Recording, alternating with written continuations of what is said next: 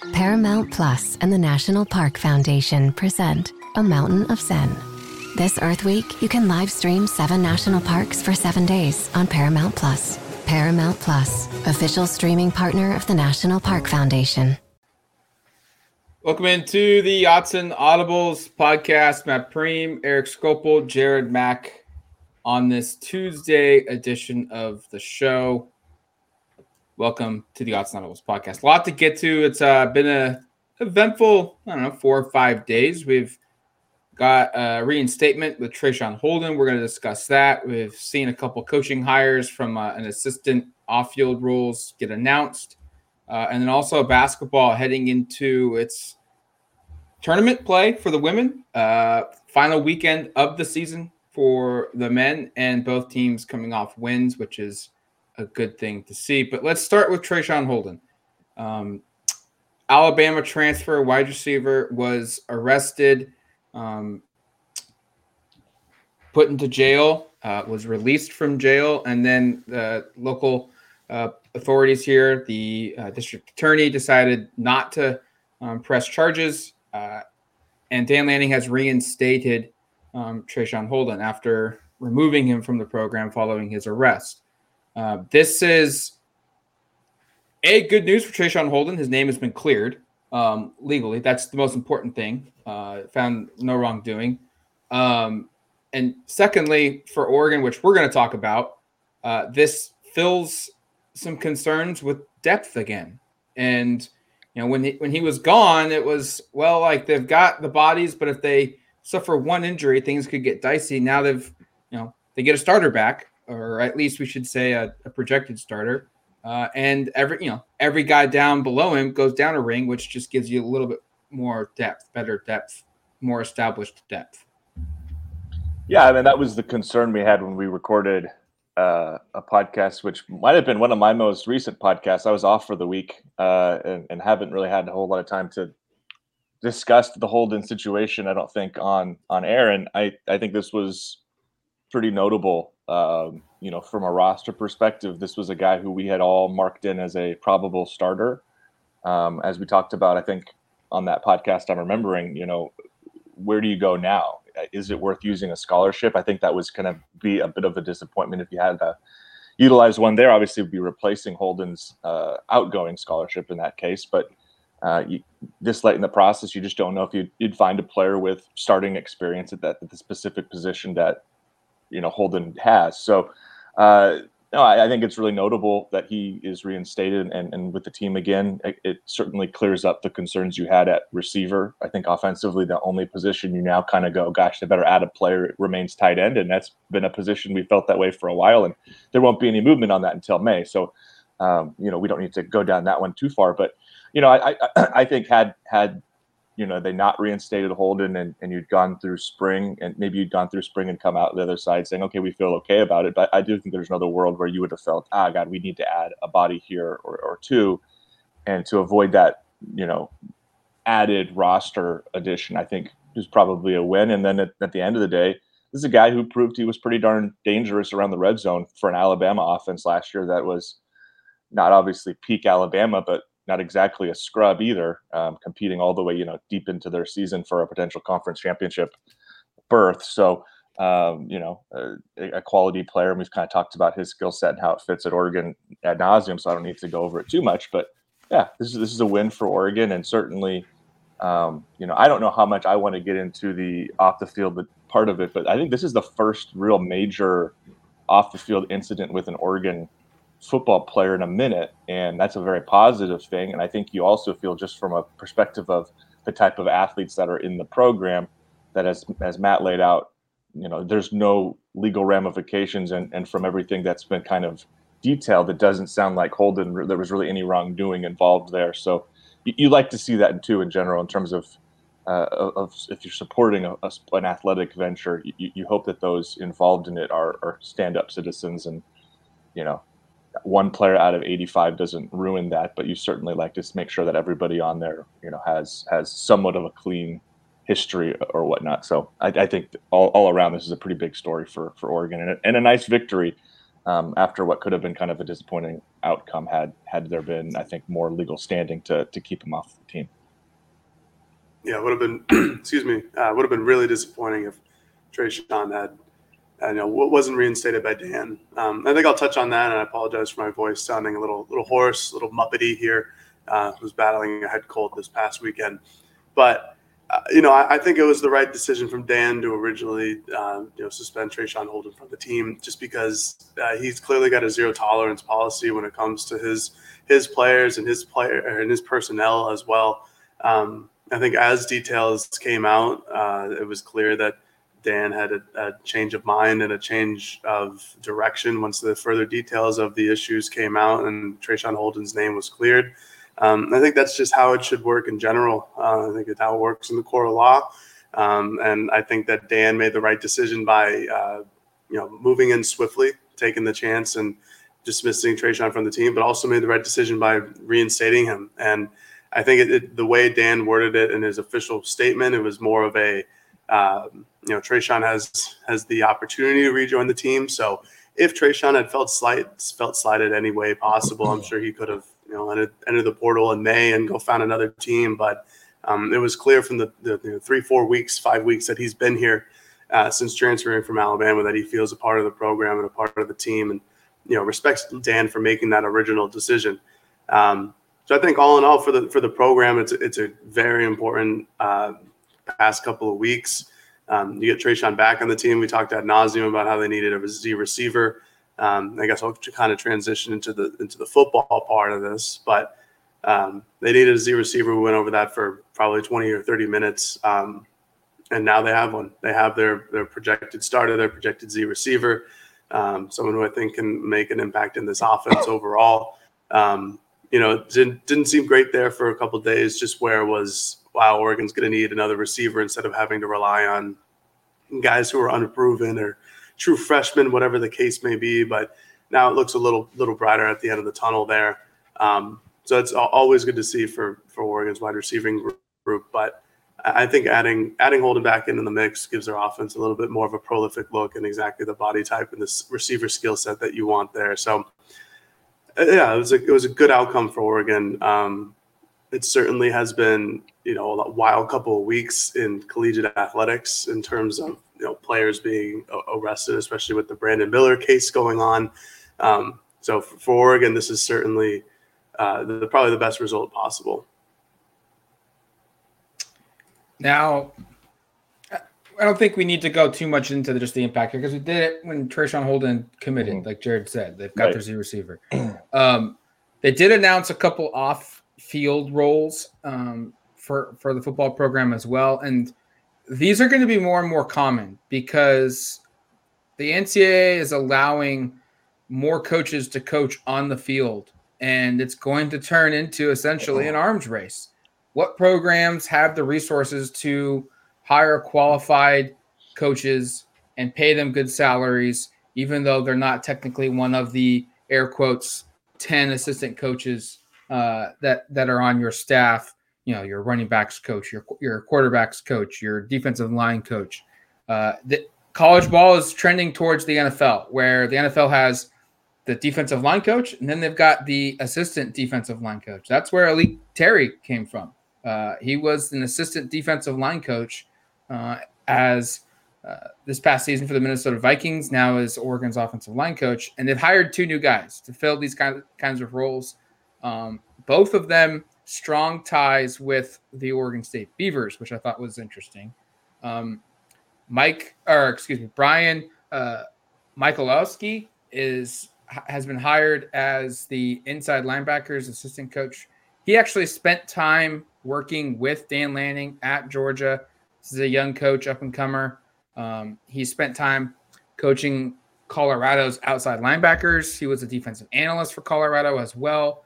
Um, spent some time under the Mike Norvell tree at Memphis as a graduate assistant coach. He's got some JUCO experience. Um, he's even coached, um, I think, overseas the year in the European. Yeah, you're forgetting the as, most important one. He was a defensive coordinator for the German Football League.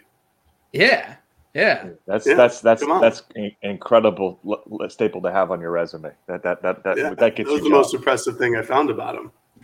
And Big then he was guy. also a uh, uh, undergraduate, wide range of titles at Arizona State. Um, so this looks like a someone who was viewed as you know an up and coming position coach.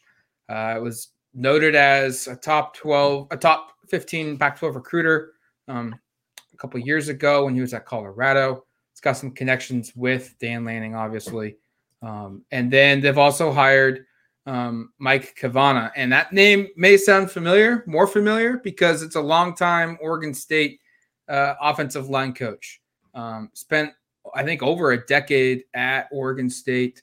Um, worked with Mike Riley there, um, and was there during you know Oregon State some of their biggest seasons in program history. And you like to see this.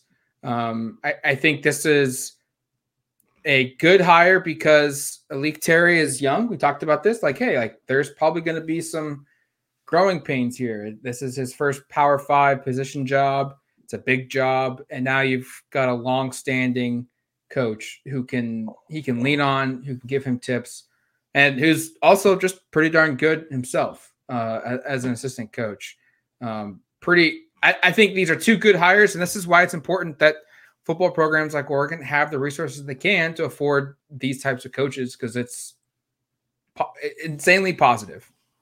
these hires both made a lot of sense, and I think um, M- Michalowski's been a name I think we've seen for a couple of years, a couple cycles because of his ties with Lanning, and and it's notable that inside linebackers, the position group he's leading is the position group that, excuse me, La- Lanning has been in charge of working with um, as the defensive coordinator. You know, uh, his responsibility has been inside linebackers. Tosh has been working outside linebackers, et cetera. So this was this was a uh, you know you're bringing in somebody who has to have a very uh, I guess specific understanding of what Lanning wants from that position group. Somebody that will be working on a day to day basis with Lanning. So this is going to have to be somebody that has a.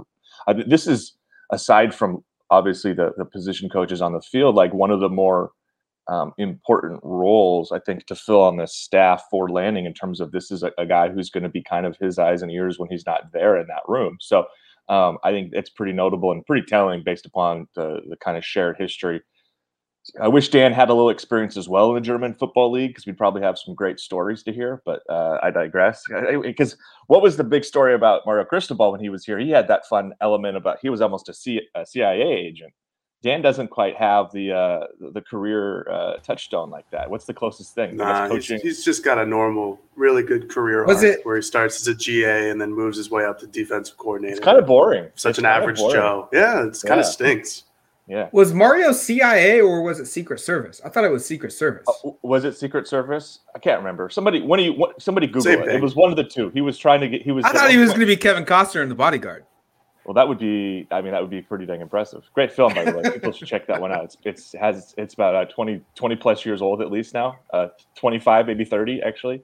Uh, anyway, uh, yeah, no. So so yeah, but back, I I- think that hire made a lot of sense. That was again a name that I think we'd seen kind of rumored tied to Dan for each of the last couple of years, and so for him to finally make it out makes a lot of sense. And then Cavanaugh is like this one. I, I, could have seen this from a mile away, not him specifically, but just trying to find a veteran coach to pair Yeah. with with Terry, right? As Matt kind of laid it out, I don't have much more to add, but you know, right when I saw that name attached, and you know, last week I think it was rumored and then finalized on Monday afternoon, it was kind of like, okay, yeah, duh. obviously they need, you know, not not that Terry can't handle the job, but if you're gonna, you know, you are going to on most staffs have an assistant offensive line coach, having somebody who's got as many years of experience coaching as Terry has years on this planet. Because I think Terry's 27 and Cavanaugh's been an assistant coach for more than three decades. Um, makes a lot of sense. I think I think it's you know obviously I don't know the personality marriage as well, but just from a career achievements and kind of what you're looking for. Uh, got the really young position coach, up and comer. Everybody's really high on.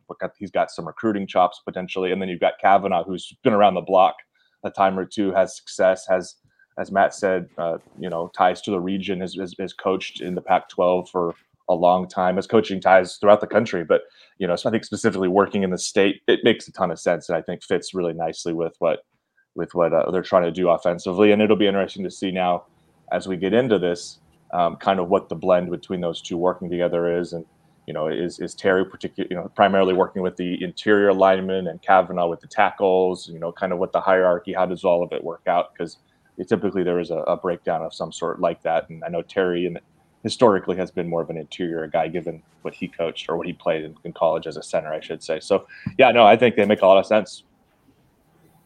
I agree. I looked up the name pronunciations for Michalowski, and that's what it is because I, I, was I was confused of what it was going to be, but I thought that Cavanaugh was pretty pretty easy to, to understand there, and then Michalowski was was going to be the tough one. But um, yeah, I mean, I'm I, Cavanaugh has obviously the, the more impressive resume and is somebody who's going to be an immediate help to the program and somebody who's you know no disrespect, Mike, if you're listening to the program, but he comes in as probably the oldest man on the staff by 20 years compared to everybody else. I mean, he's been at least an assistant offensive line coach since 1987. So 10 years before I was born. And uh, like like Eric was saying, like he's got more coaching experience than A'lique Terry has years on this on this planet. Um, but I think that's exactly what they needed, Eric. Just like you said, you didn't you saw this type of hire coming from a mile away, but obviously it wasn't exactly going to be Mike, but they needed a dude who could come in and you know talk about his coaching experience and he's been doing that and it's not like it's not like he hasn't been coaching recently he's been the syracuse offensive line coach for the last four years since 2018 before that he was at nebraska before that he was at hawaii um, excuse me oregon state for nine years then hawaii before that um, yeah, he was our, he was he was a Mike Riley guy for a really long time. There, yeah. basically from '97 to 2017. Mm-hmm. I skipped one of them. I apologize, but a, a, Connecticut born man, so we love that about him. Um, you know, really appreciate adding that to the staff. Um, I think it's a really good hire for Oregon. I think he's just going to be a guy who sticks around and you know helps offensive linemen. And while A'lique might do most of the recruiting side of it because of his age, um, Mike is an excellent offensive line coach. He has you know like dozens of players who have gone on to the NFL. Um, but for Michalowski, uh, this is a perfect name. This is exactly this was you know surprisingly with his resume, he wasn't initially on the Dan Lanning staff when Dan first started because uh, you know met up at Memphis back in 2015, 2016, outside linebacker coach for Dan, inside linebacker defensive graduate assistant at Memphis under Mike Norvell. Then they meet up again when Dan's the outside linebacker at Georgia. Um, Michalowski follows Mel Tucker to Colorado. That doesn't really work out for Michalowski. Works out for Mel because he gets his new contract at Michigan State. Uh, Karl Dorrell retains him. Then they both get fired because they stink. Not Michalowski, but the whole program. Uh, that team was really, really poor.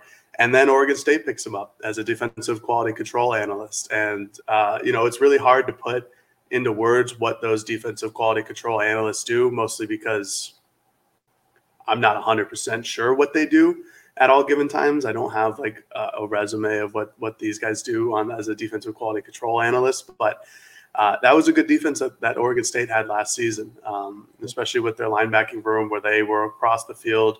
Uh, you know, they they did their job at points. Obviously, you know, everybody thinks about the Oregon Oregon State game and how defensively the Oregon State, you know, the Beavers defense really changed the complexion of what that game looked like. Um, I don't know how much Michalowski has to do with that, but what I do know is that linebackers are a specialty. Um, he's been coaching them basically the entire time that he's been either a graduate assistant or a quality control analyst or a defensive coordinator in Germany. Um, mind you, his defensive coordinator role in Germany, uh, they brought, oh, who was it?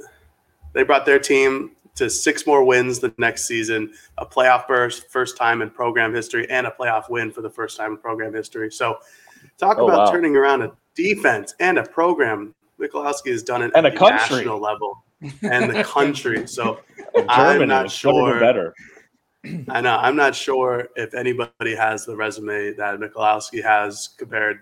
I mean, he's helping nations out there on defense. So, um, but yeah, I digress. I think these are both very good hires for Oregon. I think it really, yeah, it's just going to help the program a lot. Um, these are two roles that, that, immediately need to be filled. Um, in fact, Viane, the guy who left Oregon as the off- assistant offensive line coach, yeah just hired by Stanford for their official offensive line coach yesterday. So that was really big for him. I'm, I'm happy for him. He was, uh, you know, really important off the field guy here for Oregon in recruiting and with just personal relationships and coaching. But uh, to see him go from in the same offseason, go from being the off- named the offensive line coach at NAU to being the named the offensive line coach at Stanford, um, massive step up. So I think it's a good, good, obviously great for Viane, and then it's a good tell of who Dan is going after and how they progress and how they rise through the rankings, just like he did. Can I? Can I Should sorry, note can that I, uh, I just No. had one stu- stupid thing to say. I No. didn't. I've got update on the age of Cavanaugh. I think you've been too critical on the guy. He's only like 58. Okay, but how old is the oldest person on on Oregon's Well, football Dim- staff? Dim- Dim- like 38? Dim- Demetrius Martin's like probably. I mean, now I'm aging people. I'm just saying, like you know, he's not that much older. I mean, he's roughly the same age as Meat. Meat's like 50. He's like double the age of Will Stein. Yeah, well, well, no, uh, not quite. Yeah, he's double the age, but he is literally double the age of A'lique Terry, like more more than double the age. No disrespect, Mike. Again, this is it's just I mean, Oregon has had a lot of young players or young staff members to their to their team. Yeah, unfortunately, Mike, you just stand out. He graduated from a school I'm sure you're very familiar with, Southern Connecticut State, in 1986. Oh yeah, Go, go! Go I was Owls. expecting. you- Is it really the Owls? I was expecting you to know the mascot. yeah. Yeah. Come on. So the uh, Michalowski, the younger assistant coach here that was been hired, uh, his two of his top three recruits that he's ever signed uh, have come from the state of Arizona. Um, I think this program has Dillingham was a big part of it. They still felt like after his departure that um, they had good positions in the state to recruit that area. Um, but I, you know, I, I think Oregon continues to to see something in the state of Arizona that they want to be able to go out and find talent in that area, and that's just an antidote that maybe means something, maybe means nothing, um, and it's going to be interesting just to see a how long these guys are here. Um, Michalowski, I would imagine, is the one that's probably going to be sought after more um, if success, just because of age. He could, you know, maybe, maybe Mike, you know, maybe he turns into, you know, a coach and he wants to be the, the full time gig again uh, as an offensive line coach. But I, I suspect he's going to have a pretty nice job because he'll have to be involved in recruiting, yes. But I would imagine most of his gig is going to be on field scouting, player development, getting the team ready game to game, week to week, season to season. While Terry does that on top of handling a majority of the off campus recruiting. Uh, Mike on campus will be involved, sure, but it's not his primary thing. Um, I, I feel like Brian is going to be someone that's going to probably have to toe both lines here. You know, pretty, pretty aggressive on the recruiting trail, pretty aggressive skill development. All right, uh, let's take a quick break. And when we come back, we'll dive into basketball. Hey, breaking news for basketball for the women while we've been doing the pod. I don't know if Eric's seen, seen this or not, What's but uh, we'll, we'll touch base on it Oh, Uh, a tease. after the break.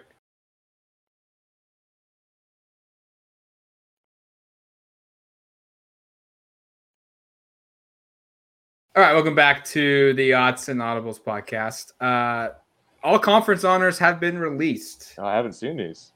for the women. Okay. Um, A live the reaction. women did. The women did not get any of the individual awards, which I don't think should come as a surprise. It would be a, well, I mean, VanSlooten mate would have been a good candidate, maybe as freshman of the year. Yes, yes, that is that is true. VanSlooten as a freshman um, would have been one, but she did not get it. And Endyia Rogers, uh, the only Oregon Duck to be named an All-Conference player. Yeah, sounds right. Honorable mention includes uh, Te-Hina Paopao and Grace uh, VanSlooten. And then we also saw um, Chance Gray get honorable mention all defense. And then the all freshman team includes Chance Gray and Grace VanSlooten. So any surprises there, Eric? Who is the freshman of the year? Uh, freshman of the year is Raegan Beers out of Oregon State, or Raegan Beers out of Oregon State.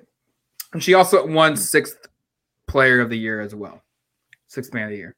or sixth. I, I, I think uh, Sluten and Beers are both probably pretty similar footing in terms of, of that one. That was the one that I thought, in theory, and I, I genuinely haven't seen these, so I'm kind of reacting live. I, that, that was the one that I anticipated Oregon had a chance of of probably winning. Uh, I think if VanSlooten had maybe finished the season, uh, she she you know she didn't play the final three games, she'd have a pretty good chance.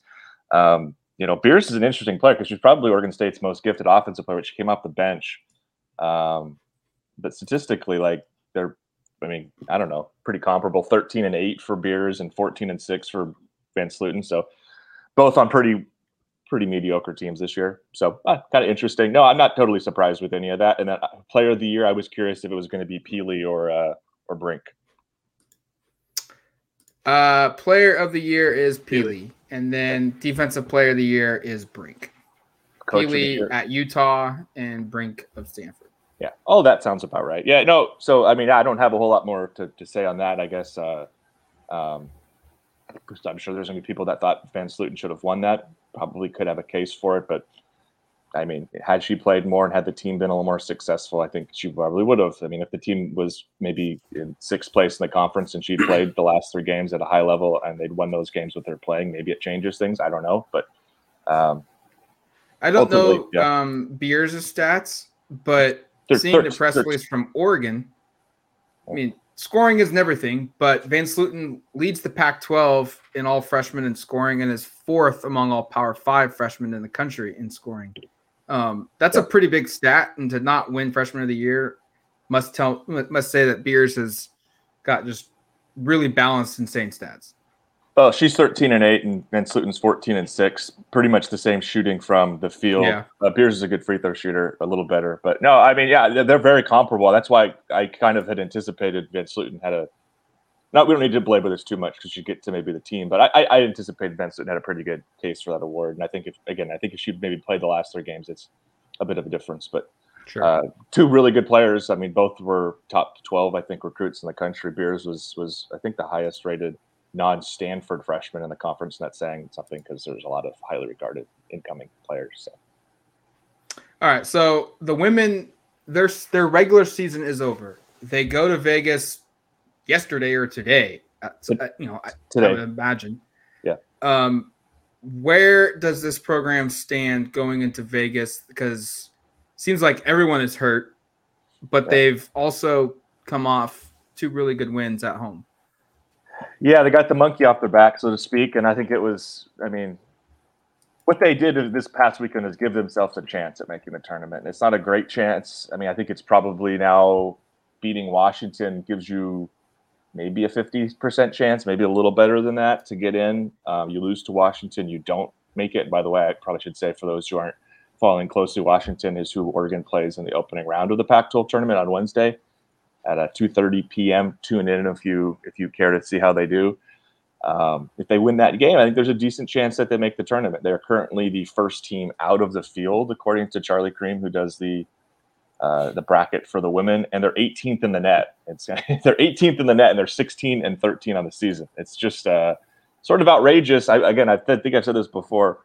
Um, this is probably like the one of the Oregon is probably one of the weirder teams the committee's ever had to look at and decide what to do with because they're they have the seven game losing streak. They're barely 500 overall. They have a, they're 7 11 in conference play. Yet the conference is really tough.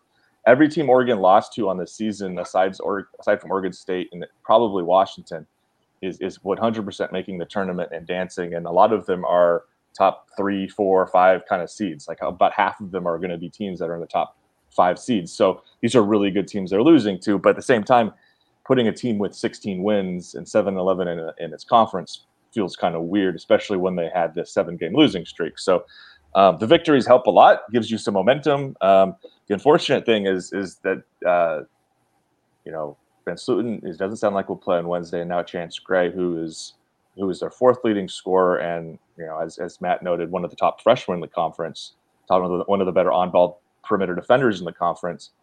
I don't know if she's playing on Wednesday. Um, Kelly Graves was, you know, said it's a question mark if she's available. And if she doesn't play, it's not just that now you remove another really good player; it's that you don't really have anyone left. Um, you only have seven players available, which is which is barely. I mean, that's not even really an operable roster. And and by the way, Oregon's not the only team like that. I think uh, I think it was Texas uh, last night who I was watching on TV who also only had seven, and that's a, a, really good program. And LSU is short on bodies, so. And I'm sure there are us, you know, dozens of other examples around the country of programs that don't have a lot of players this time of year. Um, but it really is a, is a tough spot to be at when you are in a must-win game on Wednesday, and you'll be playing Washington, who, by the way, just beat Oregon about nine days ago. Um, I think a team that Oregon has more talent, Dan, but a team that clearly has the ability to beat them as they just did.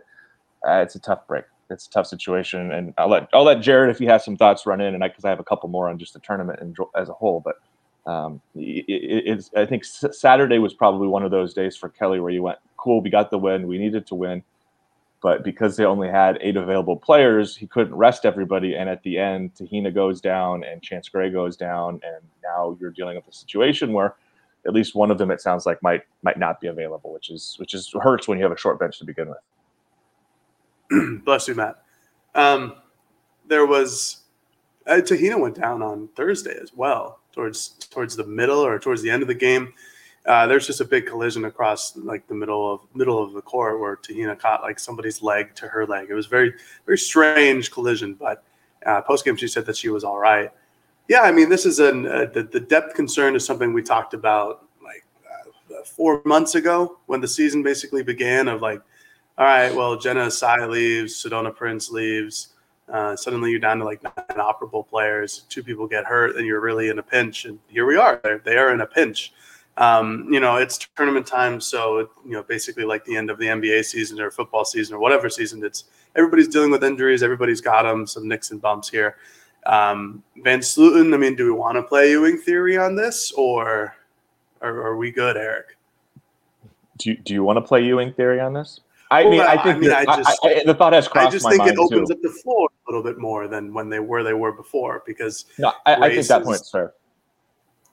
Grace operates, you know, basically exclusively from 17 feet and in. And we've seen Te-Hina Paopao and Endyia Rogers both score 15 points or more in the last two games, uh, both wins, mind you. Um, so I think those that, those were very solid performances, and Paopao, especially against ASU, who's a lesser opponent. I thought her performance against Arizona might have been better, just because of how good defensively Arizona is. Um, and she hit some huge shots to push the lead to 10 to 12 to 15, uh, where they ultimately won. Um, I mean, I still think Grace is incredibly talented. We talked about how the fact that she really had a good contention to win Pac-12 Freshman of the Year. Um, I, I, don't know. I, I, think it's worth an Ewing theory well, conversation. Again, I don't want to dismiss VanSlooten because she's really good, and I think that her her future is really really bright at Oregon just because of her pure talent level. But I do think it kind of spaces up the floor and gives them more driving lanes and gives them more opportunities to find open shooters. Um, you know, this comes down to like the men's team too. When Oregon hits their shots and from the perimeter, they're pretty hard to beat. Um, so that's what they've been doing the last two games when they're on the two game winning streak after a seven game losing streak where they did not hit their perimeter shots. So I, I don't know. I, I, mean, I don't want to dive too into it. It's more of more of a joking Ewing theory matter. Well, but no, but I, it's interesting the way the level of the play has changed over the last two games. What I, what I've always thought watching Kelly Graves teams, and I've watched probably more than, than most because I watched at Oregon and, and also at Gonzaga. But when when his teams have been at their best, it's typically with one traditional big and then a kind of a more mm-hmm. versatile power forward who can do a little bit more on the perimeter.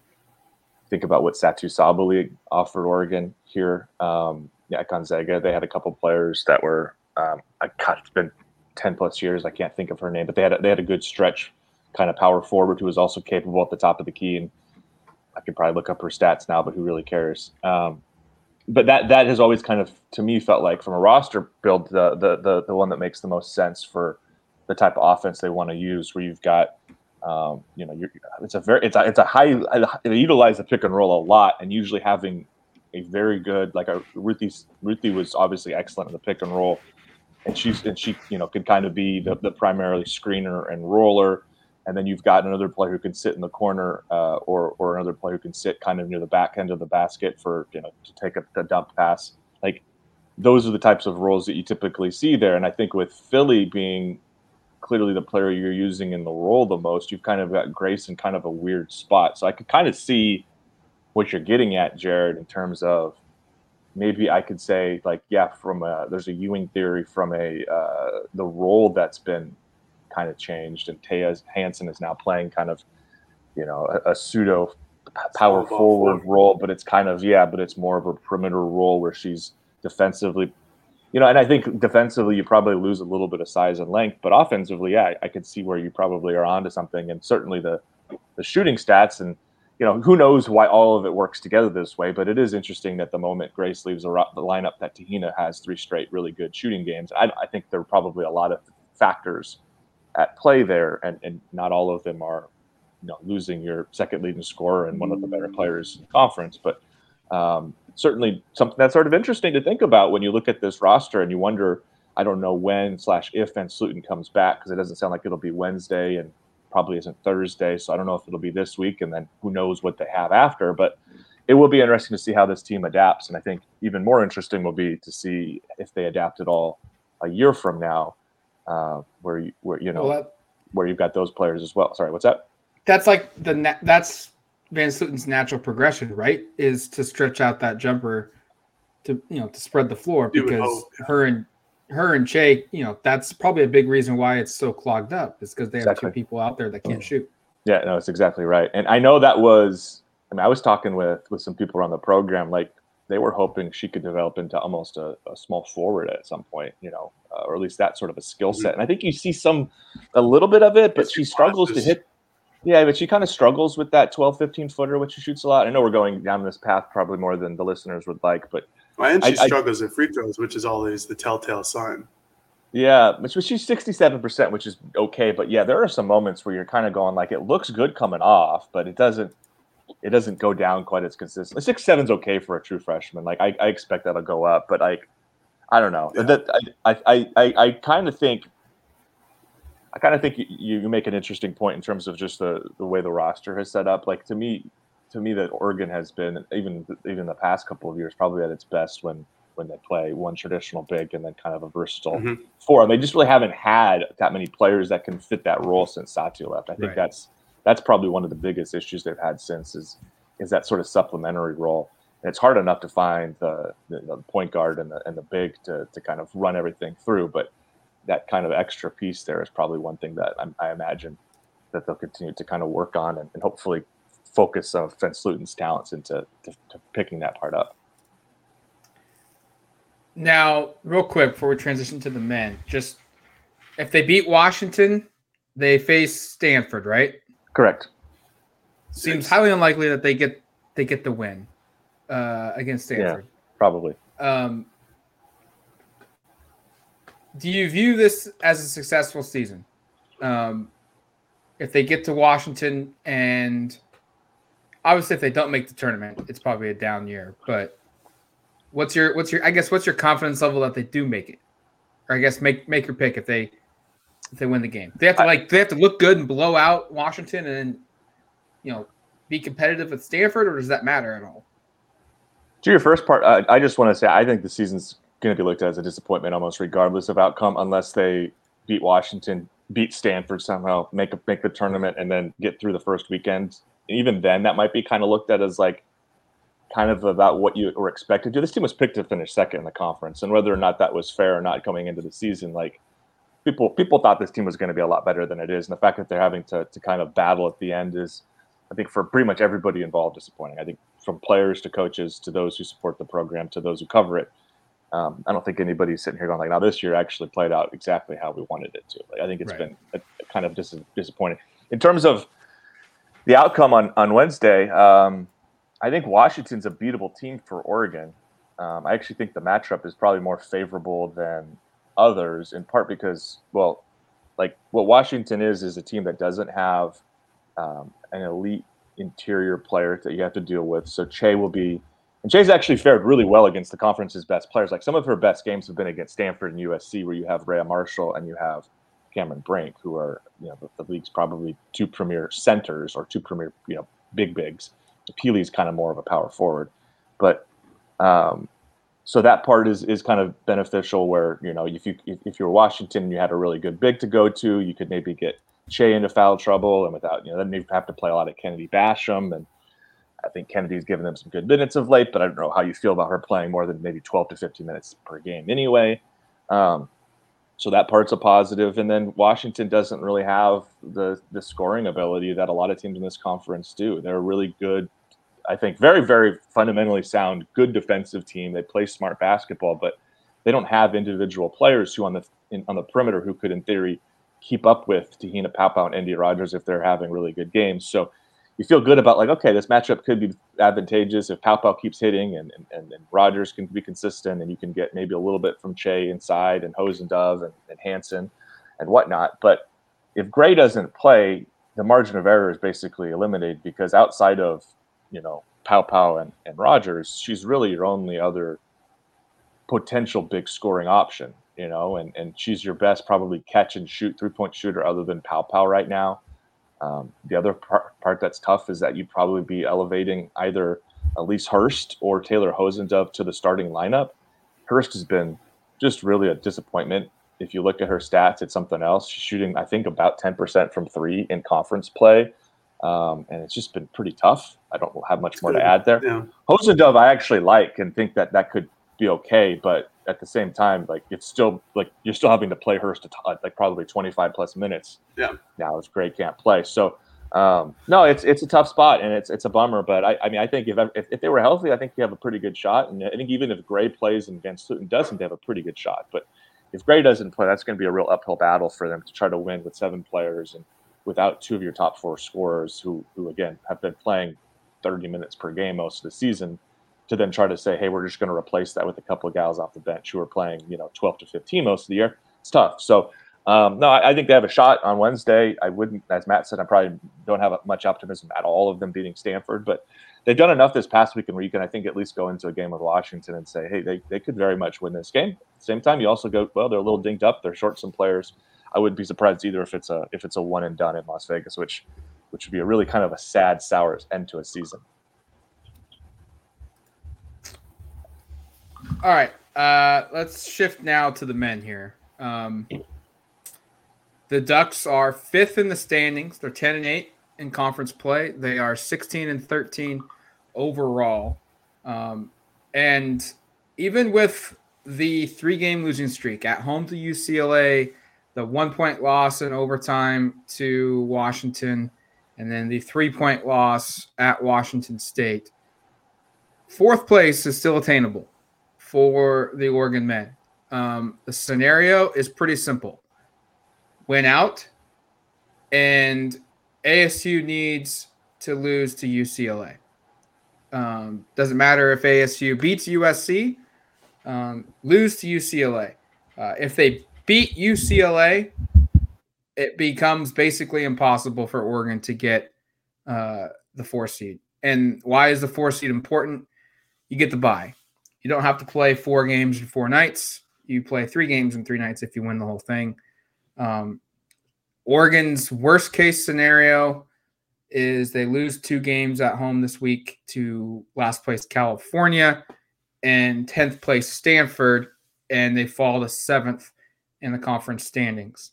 Um, that may actually have a better chance at, at getting you to the conference championship game. I think Oregon matches up better with Arizona than they do UCLA. Um, they've beaten Arizona. They've failed to beat UCLA, but you want the easiest path possible, in my opinion. Um, the men go into their last home games this season, and um, much like the women, it, it feels down. It feels disappointing. Um, but I, I don't think either of these, I don't think, I'm pretty sure I don't think Oregon will, will get to the tournament with just two wins. You know, winning these the final two games of the season shouldn't secure Oregon into the dance. What gets interesting though is what happens if they do get that four seed and they do knock off a Utah or an Arizona State in that quarterfinal round and they're 19 and 14 on the season. That might be a play-in game. I don't know. I, I mean, it's going to be really close. I mean, like you said, winning this weekend really doesn't do anything. Um, it's a hell of a lot better than losing, but winning yeah. this weekend gets Oregon's like schedule like one percent better. Like Cal and Stanford both stink. Mind you, Oregon has already lost to Stanford, so that's a pretty Yeah. pretty stinky loss on their resume. So, um, but Cal, I mean, good lord, uh, for anybody who's going to the Cal game this weekend, don't. It's that's a bad program. Um, but Stanford should be at least an interesting game. They always play Oregon tough, even though whenever they're good, it's an even better game. But even when they're bad, they still play Oregon really hard. Um, I mean, yeah, I mean, we have this conversation nearly almost every podcast at this point of what Oregon like almost has to do to get into the tournament, and it keeps kind of changing every week because of the projections and because of who else loses and because, frankly, no one this year is good at college basketball because Yeah. every number one or two teams in the country they all lose randomly to some human or some groups of humans, some team is what they call it in the real world. Um, You know, like Arizona losing to Arizona State on a, on a half court buzzer beater. I mean, that really helps Oregon's resume if you look at it because Oregon beat Arizona State and Arizona. So that Arizona State continuing to climb and continuing to be a quad one win or a quad one loss really helps Oregon's resume. But um, I mean, or again, this all hinges a lot on other teams winning or losing for Oregon to a get the bye and b get into the tournament. So I'm not. I won't sit here and tell you that it's nearly impossible, even though kind of is. But there's a good chance that uh, these these routes of what they need to happen happen because of how inconsistent every team in college basketball has been this season, and how crazy March Madness is. I mean, March is literally tomorrow. So you know we're approaching one of the best months of the calendar year. Um, and for Oregon, yeah, you're not in the position you hoped you'd like to be at the beginning of the season or wished you'd like to be at the beginning of the season. But yeah, I mean, I'll give them the benefit of the doubt in saying that at least you're in a position to potentially make the tournament. But it's certainly not what they expected. It's certainly not what they want. Um, you know, relying on other teams to win or lose is never what you want in this scenario. So, I, again, it's a it's a slim chance, but it's still there, and I would expect two wins this weekend. If they have one loss, it- that's that should do it. I won't say it will do it, but it should do it for their their, their tournament hopes. Well, I And they, mean, can, I they can still win the conference, Jared. They can always still find a way to keep extending. I was just gonna say, Yeah. like, outside of winning the conference, if they lose one of these two games, they're done. Because I mean, California is 304th. I in just the net it up. rankings. Unreal. That's unbelievable. I mean, like, like Oregon State is bad, bad, and they are 214th, and that is embarrassing for the Pac-12 conference. And you have to scroll almost like four clicks down your mouse to find California to find the worst team in the conference. This game. Are they the worst Uh, I- Power Five team? I'm pretty sure they're probably close. Uh, I mean, I'm I'll- looking right now. I'll pull it up. But the, the the point I was gonna make is like Oregon gains the only thing that they gain in this in this game on Thursday is if they win is an, another number in the win column because their their net will go down by playing this game. Their their strength of schedule will go will go down by playing this game. This is a game that you play. This is an opponent that you play the first week of the season. And that's the struggle that Oregon is facing. And that's why that UCLA loss at home was so bad. And that's why not getting a road split at Washington or Washington State was so important because you knew after that, Oregon State was bad. And these two teams at home, Cal and Stanford, Thursday, Saturday, will do nothing for your NCAA tournament resume, if only thing hurt it. Um, now it, it opens the door also for senior day. It's gonna be Will Richardson's final game at at Oregon, um, unless the NIT comes calling and they get a home game there. Um, and it also could be a moment where we get maybe a little clarity of who could be coming back, who could be saying, "I'm also not coming back to Oregon." Will has no choice. He's he's exhausted all eligibility. And N'Faly Dante is a senior, but has a COVID year. Quincy Guerrier is a senior, but has a COVID year. Uh, Keyshawn Barthelemy is a senior, and he has a COVID year. Uh, Lok Wur is a redshirt junior. Um, so theoretically, he should be graduating soon.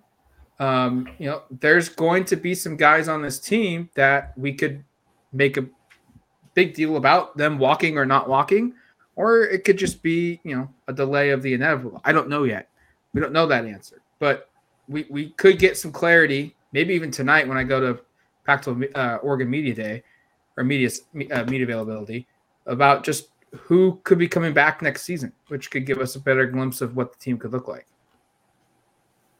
I mean, outside of Dante, is there a player that you'd want back?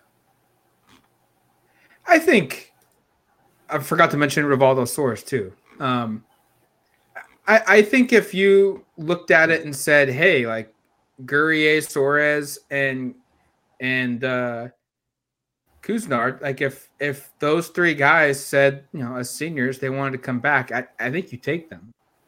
Couisnard is a good starter, and I think Soares and Guerrier could be really solid rotation pieces. And if N'Faly Dante wants to come back, like yes, come be That's be our I starting meant- yeah, center. that's why I said obviously you take him back, but Yeah, I mean, I think if all four I- want to come I- back, you say yes.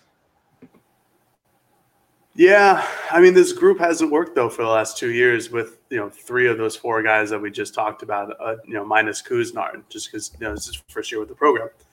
I mean, I, I wouldn't mind seeing Couisnard because I, I think a, a full healthy season of Jermaine would would really be beneficial to Oregon.